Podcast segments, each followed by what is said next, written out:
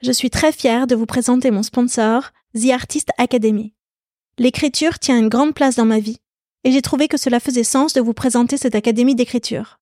The Artist Academy est connue pour proposer des masterclass d'écrivains lus dans le monde entier, comme Eric Emmanuel Schmitt, Raphaël Giordano ou Bernard Werber.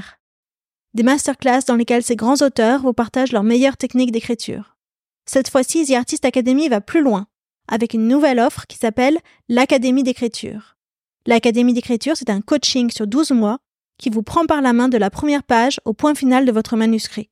Vous êtes coaché par des agents littéraires et vous avez accès aux masterclass de 8 grands auteurs. Les thèmes abordés? Donnez vie à vos personnages, travailler la musique des mots, structurer votre récit. Ce programme est fait pour tous ceux qui ont un rêve d'écriture et qui veulent enfin le réaliser. Que vous soyez débutant ou expérimenté, c'est un programme qui vous aidera à installer une routine d'écriture dans votre vie, à développer votre légitimité et à ouvrir votre créativité. On parle souvent ici, dans la fin des règles, de ce moment de la midlife où l'on revient à soi pour aller à la poursuite de ses propres désirs. Si vous avez envie de rejoindre cette académie d'écriture, alors avec la fin des règles, vous aurez 10% de remise. Je vous invite à remplir le formulaire qui se trouve dans le descriptif pour avoir toutes les informations. Si vous aimez écrire et que vous avez envie de tenir votre livre entre les mains, allez-y de ma part.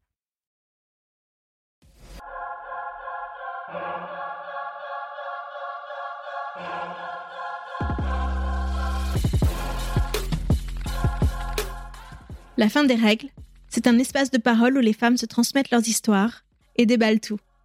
La ménopause sert de point de départ pour parler féminité, transmission et tous les sujets que chaque femme doit redéfinir à la midlife. C'est un récit collectif qui se chuchote à l'oreille. La vie au travail, la vie au lit, les kilos qui ne partent plus, les nuits blanches, mais aussi la libération que cela semble représenter pour beaucoup de femmes. La fin des règles que l'on s'impose, des règles que l'on accepte, la fin des règles, quoi. Allez, venez.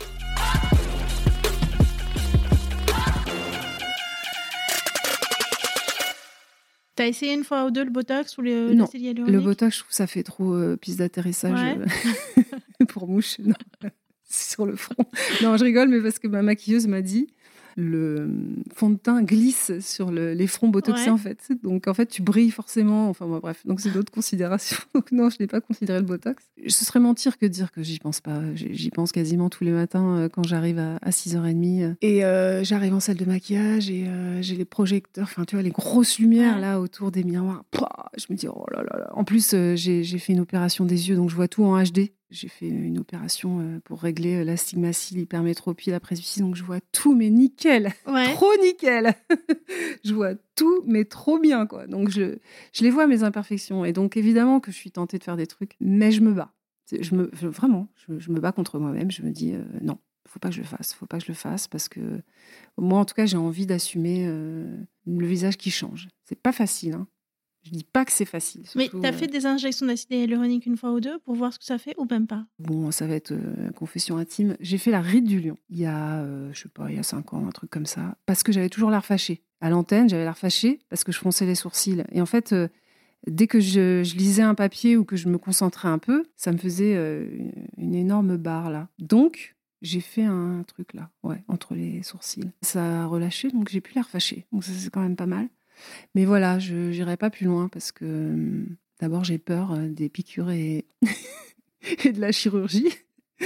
Euh, T'as réussi à faire les yeux quand même, c'est vachement bien. Ouais, j'ai réussi à faire les yeux, mais parce que vraiment, je voyais rien, c'était insupportable. Je voyais rien de près, je voyais rien de loin. Bon, donc euh, là, c'était vraiment urgent. Puis je supporte plus les lentilles. Enfin bref.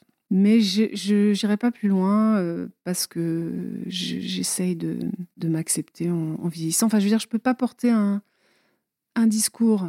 Enfin, encore une fois, je ne veux pas apparaître comme quelqu'un qui juge. On a le droit à tout. ouais, mais parce que je veux pas juger celles qui le font. Tu vois, moi, je l'ai fait une fois. Euh, bon. Euh, d'ailleurs, parenthèse, c'est marrant, c'est que mon chirurgien esthétique euh, qui m'avait fait l'injection, là, il m'avait dit surtout, vous n'en parlez à personne. Et surtout pas à votre conjoint, personne ne verra rien. c'est ridicule. Enfin, tu vois, c'est une espèce de, de, de tabou auquel on est toujours confronté dans tout. Enfin, mm. tu vois, bon.